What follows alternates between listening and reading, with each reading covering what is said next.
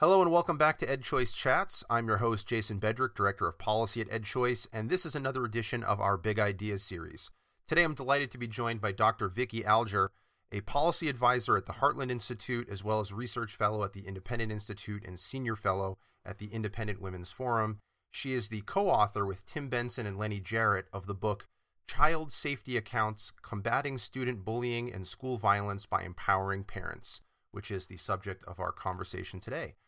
Vicki, welcome to the podcast. Well, thank you so much.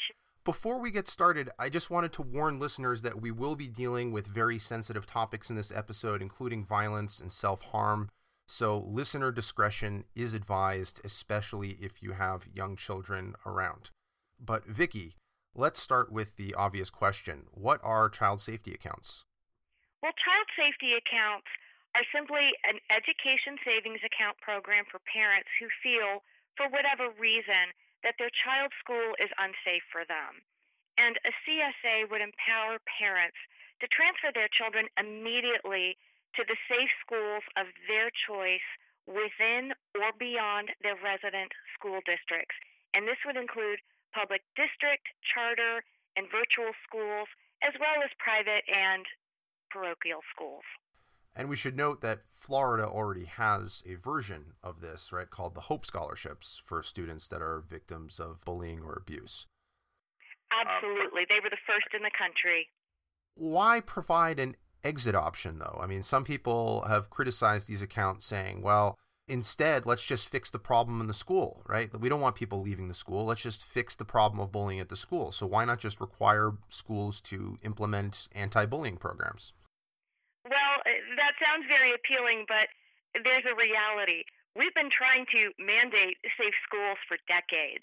Federal school safety programs date back to the early 1970s and include efforts to reduce violence, drugs, guns, and gangs in schools. And over the years, experiments have just run the gamut from no nonsense, zero tolerance policies all the way to the other end of the spectrum of restorative justice and talking circles, a softer approach. So we've really tried everything, spent countless billions, yet we still have these problems. In fact, more recently, Congress enacted what's called the Unsafe School Choice Option in 2002 as part of the No Child Left Behind Act. Now, that's since been reauthorized in 2015 as the Every Student Succeed Act. And under the unsafe school choice option, students attending schools that are designated as persistently dangerous, as defined by the states, are allowed to transfer to a safe public school, typically within the same school district. Parents whose children have become victims of violence at school are also allowed to transfer to a safer school. But here's the problem.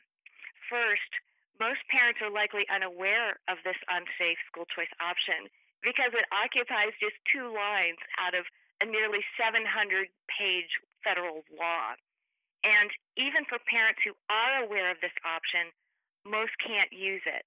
And the reason why is because states define persistently dangerous schools so narrowly, and it also has to take years before a school can be persistently dangerous. Most parents are still trapped. So instead of a top down solution, you're proposing a bottom up solution, right? So the, the child safety accounts provide an immediate escape hatch to a child who might be going to school and suffering every single day, being tormented by bullies. So we give that child through the CSA an immediate escape hatch. But it also creates, a, I think, a strong incentive for the schools to adequately address the issue of safety if a whole bunch of parents are exercising this option, uh, or even just a few, and they're taking their money with them, this creates an incentive for the school to figure it out instead of following the advice of some distant bureaucrat to make sure that you are complying with some law. It's, oh, wow, I got to figure out how to fix this problem so parents aren't taking their kids and leaving and taking their money with them. Absolutely. And you hit on one of the most important points incentives locally driven incentives. Because as it stands right now, that since the unsafe school choice option was put into effect, less than 50 public schools out of nearly 100,000 nationwide have ever been deemed persistently dangerous. And like you said, there's no incentive for safety because parents are stuck and schools have a trapped audience. But here's the flip side and another element that's really negative. Mandates like the unsafe school choice option actually introduce a perverse incentive for schools not to take disciplinary actions because they want to avoid that persistently dangerous label. And then you have schools that do take a no nonsense approach and work very, very hard to make their schools safe places for children. Well, comparatively, because they do report disciplinary actions taken, they look less safe. So, any way you look at it, the status quo isn't working, and it actually can make all schools less safe for children. And we actually, I should note to listeners, we had a podcast with Max Eden on about uh, his book that he co authored with Andrew Pollack, who was the father of Meadow Pollack, called Why Meadow Died, which was about what led up to the school shooting in Parkland a couple years ago. And uh, there too, there were policies that created perverse incentives that, as you said, actually led to children being much less safe because they took shortcuts, they didn't report crimes, they didn't punish children who had committed, in some cases, very, very serious crimes because it would make them look bad. So on paper, on paper, the school looked great, but those statistics were bunk, and they were essentially masking a, a very unsafe environment that uh, culminated in, in a shooting. Now, obviously, in most cases, it doesn't culminate in a shooting, fortunately, but a lot of schools are unsafe in ways that uh, your book identifies that just simply don't make the papers. And actually, I should start with your, your book opens with a very eye opening anecdote from Ta-Nehisi Coates of The Atlantic about the incredible amount of thought and energy he had to put into keeping himself safe at school, including what he wore, how he wore it, whom he walked with or sat with, how he responded to other students who looked at him a certain way, and so on. And he concludes, quote, Every single one of those decisions was totally committed to the mission of keeping violence from being done to my body. That was the entirety of what all those rituals were about.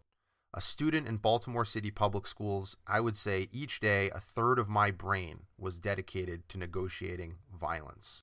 End quote. Now, th- that seems really extreme. How many children really go to schools where safety is such a prime concern like that? And what's so heartbreaking is that Mr. Coates isn't an isolated example, nor are Baltimore City schools an isolated example either. Now, we have to put this in perspective. And as you mentioned, we're dealing with a really heartbreaking, tragic subject. But again, for perspective, the data show that statistically schools are safe places. Again, statistically. And the data do show that about half of all violent incidents occur in 10 states. That said, they are not contained to those 10 states. There's a nationwide phenomenon.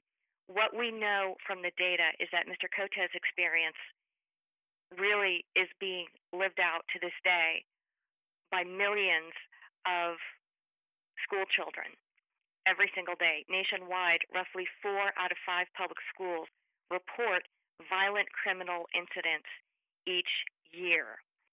So I hope that brings some perspective and we can get into more of the details as well. Now, your book also covers a wide variety of different threats to student safety the first being the one that's most common, which is bullying. But as you detail, bullying itself takes many different forms. So perhaps you could walk our listeners through some of the different types of bullying that a student might encounter. Absolutely. Now, let's start with a quick overview of bullying because when we talk about bullying, chances are that either we ourselves were bullied in school or we know someone who was. And we have an idea of what bullying was or is. But formal definition for research purposes actually wasn't developed until just a few years ago. Now, as you mentioned, Jason, bullying is the most common reported discipline problem among public schools. And so, just over five years ago, a multi agency federal committee finalized a definition, and I think it's uh, important that we get our terms correct.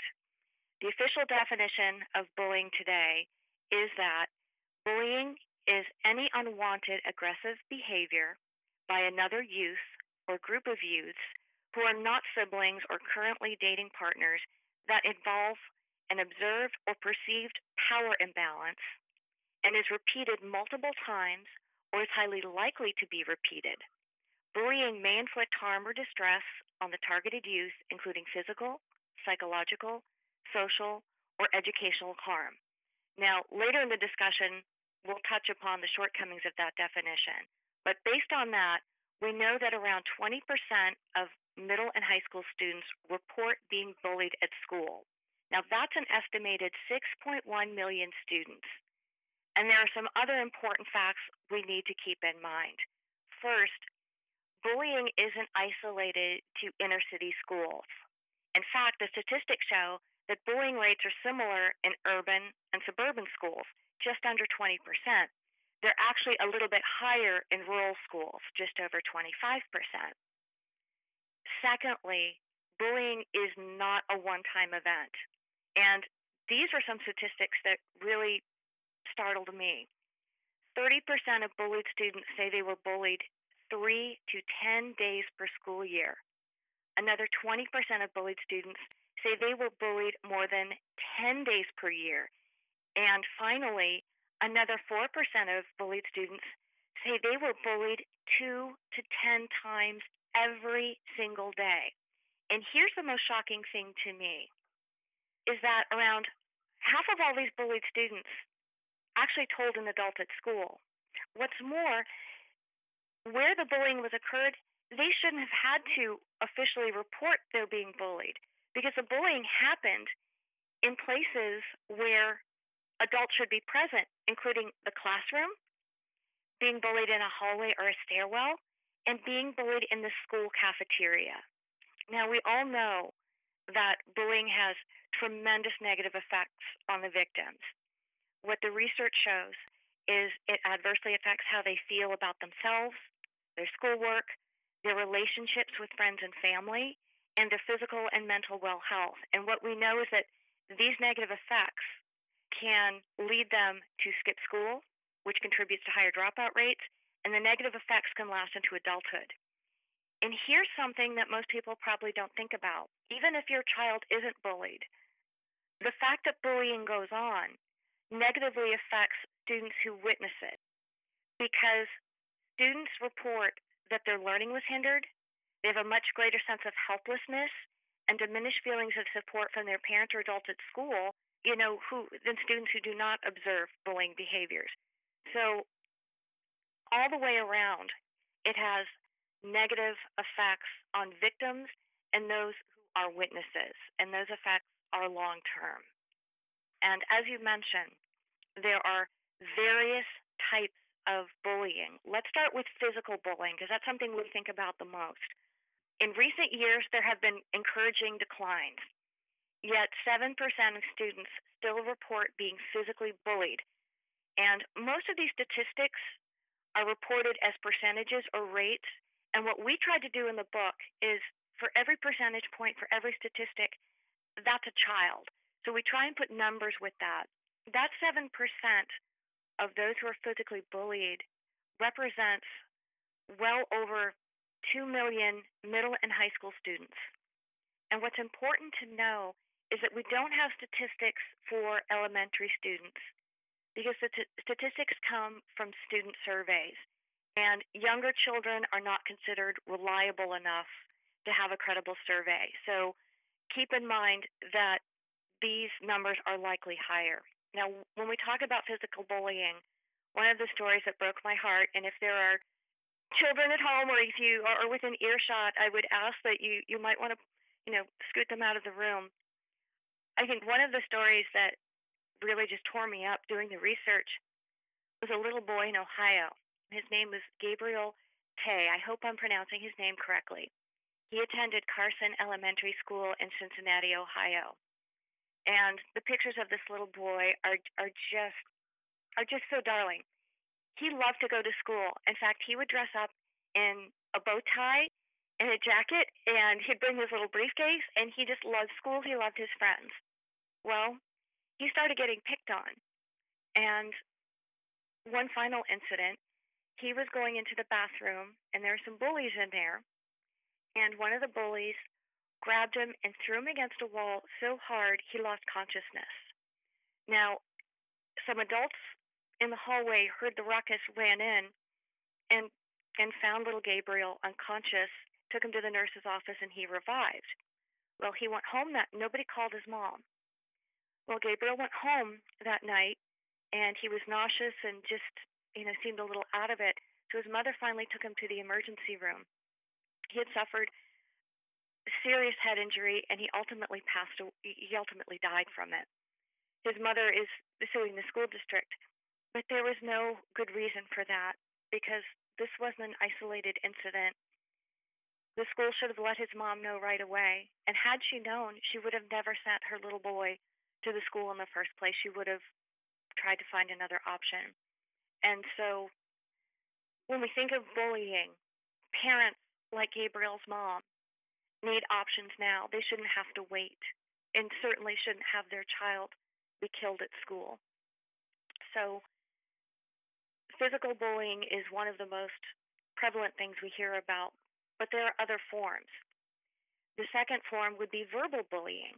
Again, despite important declines in recent years, more than one out of every three students currently reports being verbally or socially bullied, and that's an estimated nearly 11 million middle and high school students. There's also cyberbullying. Now, this is a more recent form with the rise of social media, email, electronics, and such. And again, very this is a very recent development and only recently has this been incorporated into the official definition of bullying. And what the Centers for Disease Control found is that 15% of high school students reported being electronically bullied. That's about 2.5 million students. And around 11% of these students, close to three quarters, you know, three quarters of a million, likely stayed home from school at least once in the past month because they were just too afraid to go to school. Now, there's another form of bullying that just isn't covered, and that's teachers bullying students. We would like to think that this wouldn't even be a category, but a leading drawback of the current bullying definition is that it only applies to bullying that occurs between peers and it excludes abuse perpetrated by adults against children. Now, statistics about teachers bullying students aren't formally collected, but the anecdotal evidence is compelling that teacher bullying is more common than it should be. Yet there's scant empirical research on the subject. That is now starting to change, but a fundamental aspect of bullying is exploitation and the imbalance of power. What we do know is that the most likely targets of teacher bullying are vulnerable students, students of color, English learners, and students with disabilities. And here's what's especially pernicious teacher bullying has a contagion effect because what it signals to students is that it's okay to bully certain types of students, and these students are typically the ones most at risk. So all of these statistics and all of these occurrences indicate that we have millions of children who are being bullied in various sorts of ways repeatedly, and it's negatively affecting victims and their peers alike for years to come. On the last note uh, uh about teachers, there's a surprising number of videos on YouTube uh, about this. It seems that uh, there are students who are fighting back in some sense because a lot of times this was swept under the rug.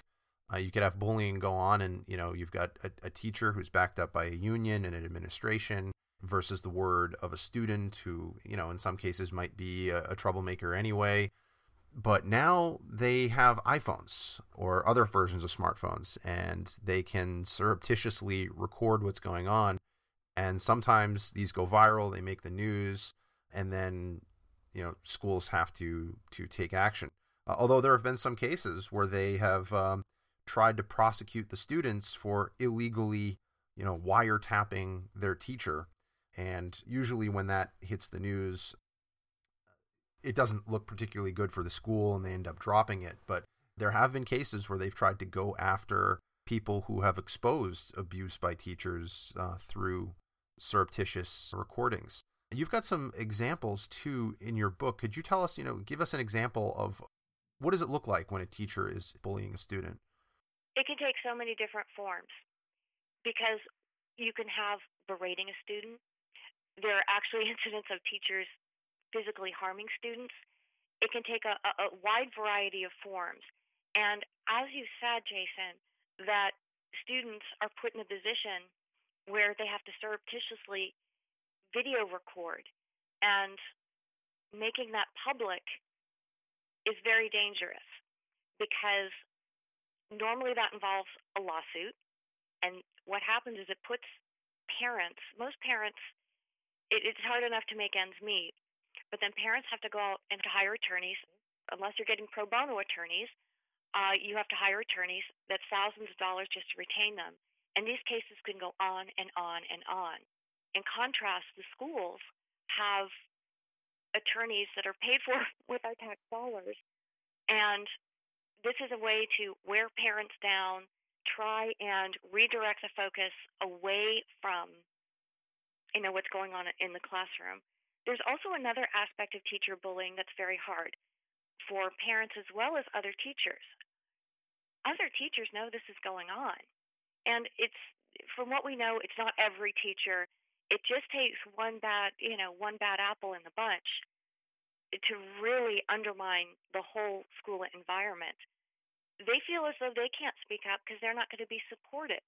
And they could also be targeted as well. So, for these and other reasons, it's a very difficult situation. And again, it boils down to are we putting a premium on student safety and safe school environments or not?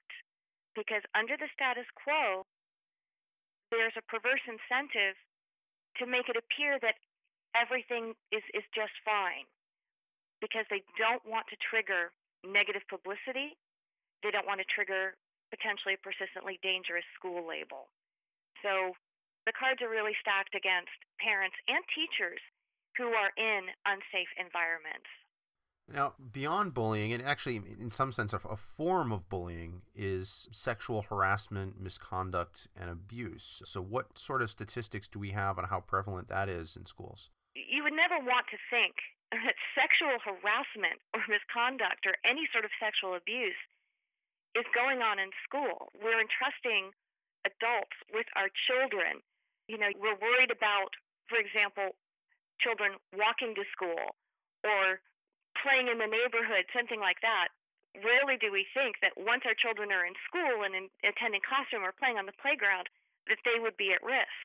But what we're hearing is that the stories of teachers and administrators engaging in sexual misconduct with minor children are becoming more and more common, particularly in the past two decades. And one of the things that you have to worry about is just how extensive is this? What do I do if I suspect it? Unfortunately, studies don't indicate just how pervasive the problem is. Again, we focus on safety with regard to students and other students. What we do know is that a former chief of staff at the Department of Education, Terry Abbott, now leads a firm that tracks news stories of sexual misconduct by teachers. And their estimates are that on average, 15 students across the country are sexually victimized by teachers each week. That is stunning. And I think we're just now beginning to see as we have social media and we have independent entities, non government entities, starting to track this, that this is a problem we really have to focus on and we have to be diligent about. If your child comes home from school and doesn't seem to be behaving like themselves, we need to take a closer look and not wait. Also, there was a recent investigation by the USA Today network that found more than 100 examples of teachers who had lost their teaching licenses due to abusive behavior. Yet they were still teaching or working with children. So we have to be very careful that once abusive teachers have been identified and been found to be abusive, that we don't engage in what's been called the dance of the lemons, that we just transfer them to another school. These teachers need to be out of the school system once and for all and never be allowed to be around children. And of course, you know, teachers can be a problem. And obviously, the vast majority of teachers don't engage in this activity. But unfortunately, there are those who do. There are bad apples in every system. But some systems are better than others at weeding the bad apples out. But other students uh, can be the perpetrators as well. I mean, you've got this study that you show from the American Association of University Women in 2011, which showed that uh, for girls, the harassment rate was 56%. It was 48% of students overall who said that they had been sexually harassed during the previous year. 2% said that they had been forced to do something sexual, which again, I mean, that we're talking a couple million, a few million children at least. 6% reported being physically intimidated in a sexual way, 8% that they had been touched in an unwelcome sexual way, and then the number for girls on those were even higher for each of those categories. So, certainly a serious problem that schools should be addressing. In some cases, though, the safety issue stems from gang activity. You have a whole section on the book on that. What do we know about gang activity? Gang activity has been a concern for decades. What we know is that the percentage of schools reporting gang activity during the school year was 10%. So that's actually lower than it has been in previous years. But we do know that the percentage of students, about 9% of students, report that gangs were present at their schools.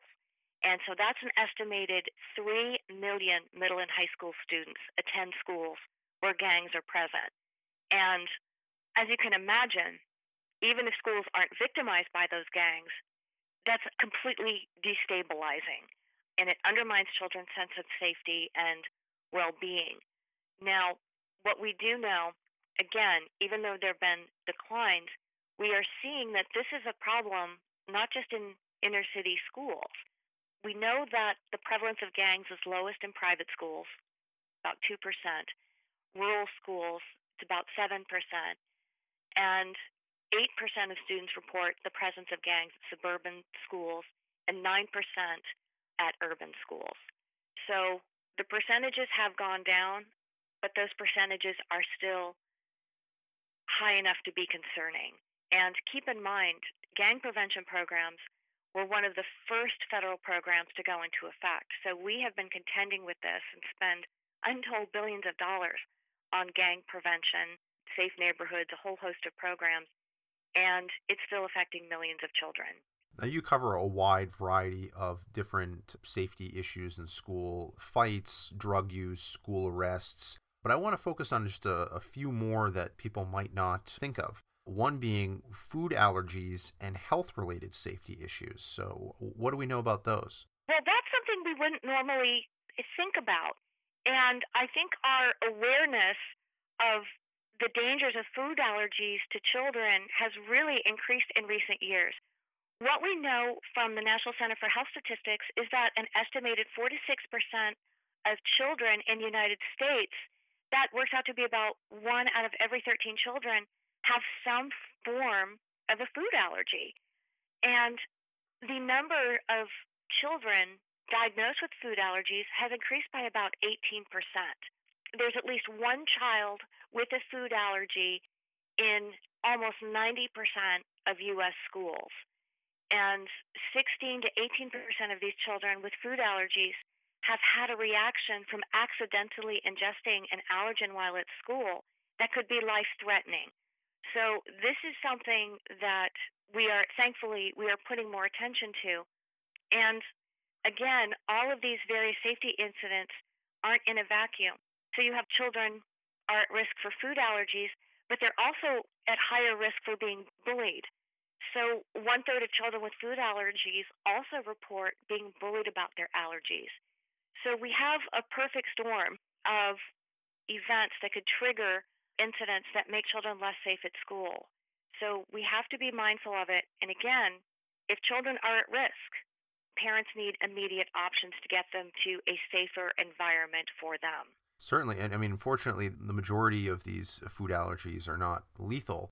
But in some cases, you know, for uh, like peanut allergies, they can be severe enough that it leads to anaphylaxis and uh, the child can't breathe. Obviously, if you were a parent that had a child with that allergy and the school did not seem like it was taking it seriously enough and preventing your child from being in an environment where there are peanuts or peanut dust around, you would want that immediate escape hatch because it, it could be, God forbid, a matter of, of life and death. Now, special needs issues have been in the news lately. We've seen some major issues in Texas that have made the news, in Illinois, where there was that, I forget which outlet, but there was this whole story about students being put in essentially uh, what's solitary confinement. In uh, prisons for adults, solitary confinement is one of the worst forms of punishment that they can dole out. These kids were put in rooms that were called euphemistically the calm down room or the quiet room or the self reflection room, but was essentially a padded room where the adults lock the door, threw these kids in there, and some cases they're yelling, screaming, begging, pleading for any adult to let them out, promising that they're going to behave better, wetting themselves, vomiting, and here they are, a 10 year old, 12 year old in solitary confinement. So, and there are lots of other issues as well related to the abuse of children with special needs. What do we know about what goes on there? Well, what we know is any child with special needs is at greater risk for being bullied and singled out just because they're different. And so that's been a long standing pattern. But I think more attention is being paid to this. And again, with the rise of social media and the electronic capabilities, being able to videotape and record and so forth, more of these abuses are coming to light. And this is what's so frustrating is that in 1975, Congress passed what we now call the Individuals with Disabilities in Education Act, precisely because children with special needs were being turned away from public schools by the millions. And so public schools are required to give children a free and appropriate education. And we spend billions on this program every year. Now, unfortunately, we see abuses like this. Now, they're not in every school, and again, we don't want to sensationalize this, but we spent all these resources so that schools have the money to hire the professionals and meet the special needs of these children. Yet, what research has increasingly shown is that particularly children who are minority children tend to be labeled special needs more often. Schools get extra money for these children, and these children don't get the extra services. On the contrary, there have been instances reported where children are just basically left to themselves, or worse, they're abused because behavioral incidents. So it's very important that parents of special needs children are able to work with their children's schools and the staff at those schools to get the individualized education program for their children that's going to work. And if children are not responding, a lot of times parents of special needs children realize something's off because children who have been doing well over the summer, within a few weeks of going to school, they act out or their behavior changes drastically. And that's an indication that we need to dig deeper and see what's going on. And one final issue I wanted to mention, and again, this does not exhaust all of the issues that you cover in your book, but one that was one that I wouldn't have thought of is bus safety. What types of issues do we have with bus safety? Well, that's something that at first blush we would we wouldn't think about. We think of that iconic yellow school bus, and we think of happy children going to school and you know very positive things. Right now, we know that 25 million children ride the bus. Yet, what we're hearing is that buses are increasingly overcrowded. There aren't enough buses for the number of children who are riding them. And that contributes to, well, first, fights and kids acting up on the bus, which compromises driving safety. We know that while accidents aren't statistically prevalent, there have been over 100 school bus related crashes nationwide every year, and that injures up to 12,000 students. Thankfully, most of those are minor injuries, but 4% are very serious injuries. Fatalities are rare, but at least six students a year are, are killed in school bus related accidents. Now, in spite of these improvements, we know that school bus trips are also getting longer because of school district consolidation. There are fewer schools, so that increases the distance. So children, including young children, can be on buses for an hour and a half, two hours round trip every day. So that's something that also contributes to children's well being. And again, bus rides taking longer, they're more crowded, and there have been more fights and incidents. And you have a bus driver who has to focus on their job of road safety has to be very careful because the bus driver can't get up and go break up a fight in the back of the bus. So these are all things we need to think about that seriously impact children's safety and well-being at school. Yeah, and that issue of being left on the bus, there was a video that some father took where his child had been repeatedly left on the bus and the school was not contacting him about it. You know, he would only find out about it after the fact that his kid spent most of the school day at the bus. In one case, they just counted him as being truant but never contacted the father. You have an example of this in the book where they only found out when their child failed to return home from school and oh sorry your kid who was strapped in was left on a bus for like 8 hours and nobody noticed. This it's horrifying and it's a it's a parent's worst nightmare that you're expecting your child to be home and your child isn't home. I mean, you know exactly where a parent's mind goes when that happens. The incident you're you're talking about involved an autistic boy attending an elementary uh, again elementary school in Coachella, California, and he just left on the school bus. And you can see this video online.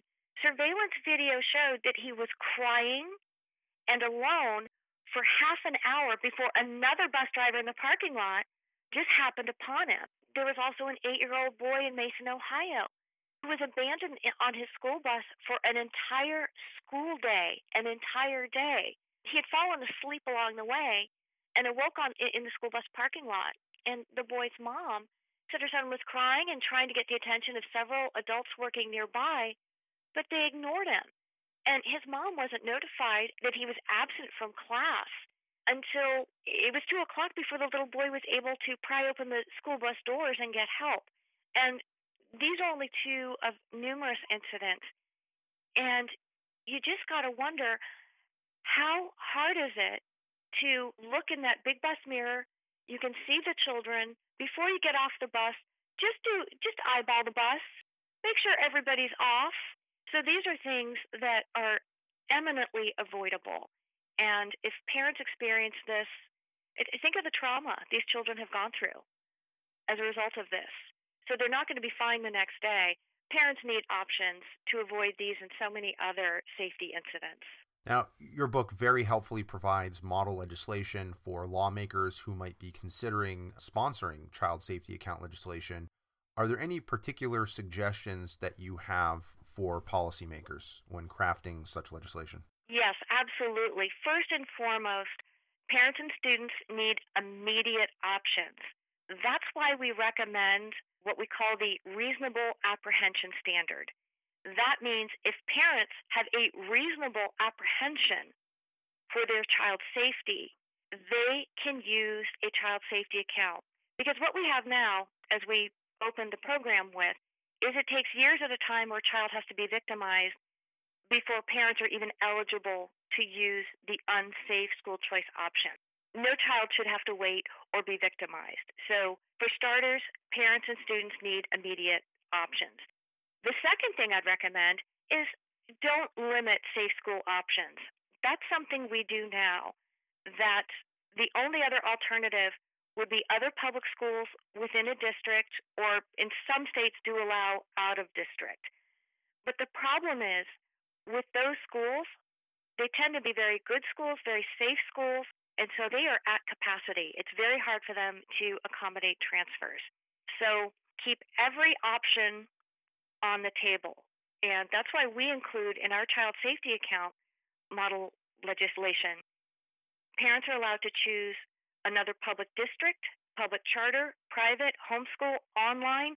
And again, because this is an education savings account, parents can choose any combination of those options that they think is best for their children. So, the third thing that we allow that's a little bit different is what's called a top off. Under existing education savings account programs, children's parents are allowed to use the state and local funding that their child's district would get. Well, sometimes that might not be enough to provide for transportation or tutoring or therapies.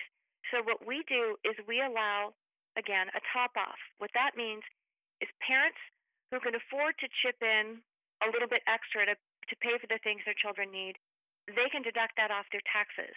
For lower income parents who can't afford those extra out of pocket expenses, we recommend a tax credit scholarship program where private donors can contribute to those parents' child safety accounts for their children and receive a tax credit off their state income taxes. So, those are the three things I would recommend immediate options, unlimited options, and allow parents or private donors to top off the CSA if the funding just isn't enough for everything children need. Well, Vicki, thank you very much for coming on the podcast. Our guest today has been Dr. Vicki Alger, policy advisor at the Heartland Institute, as well as research fellow at the Independent Institute and senior fellow at the Independent Women's Forum. She is the co author with Tim Benson and Lennie Jarratt of the book Child Safety Accounts Combating Student Bullying and School Violence by Empowering Parents. Vicki, thanks again for coming on the podcast.